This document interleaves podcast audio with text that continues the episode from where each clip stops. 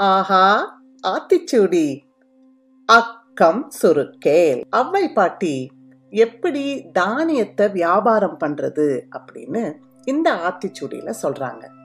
லாபத்துக்காக தானியங்களை குறைவா அளந்து கொடுத்து வியாபாரம் பண்ணக்கூடாது அப்படிங்கிறது தான் இந்த ஆத்திச்சூடியோட அர்த்தம். தானியத்தை ஒரு உதாரணமா தான் அவ்வை பாட்டி இங்க சொல்றாங்க.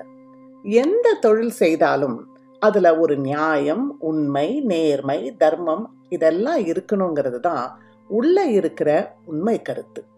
அதிக லாபத்துக்காக நம்ம குறைவான பொருளை விலை அதிகமாக வச்சு விற்றோம்னா அது சரியான தொழில் செய்கிற முறையில்லை அப்படின்னு சொல்கிறாங்க அவை பாட்டி இந்த தொழில் தர்மம் வாடிக்கையாளர்களுக்கு மட்டும் இல்லைங்க வியாபாரிக்குமே பெரிய பலனை கொடுக்கக்கூடிய ஒரு தர்மம்.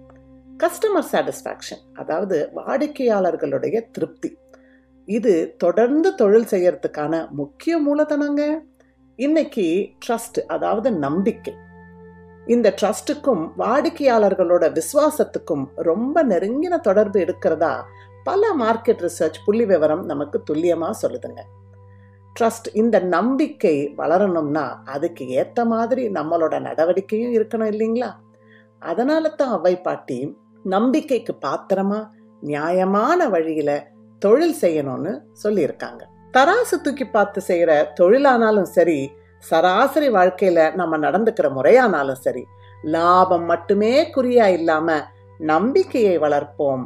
அந்த பரஸ்பர நம்பிக்கையின் நிழலில் நாமளும் தானாக வளர்வோம். இதுதாங்க இன்னைக்கான ஆத்திச்சூடி. அக்கம் சுருக்கேல்.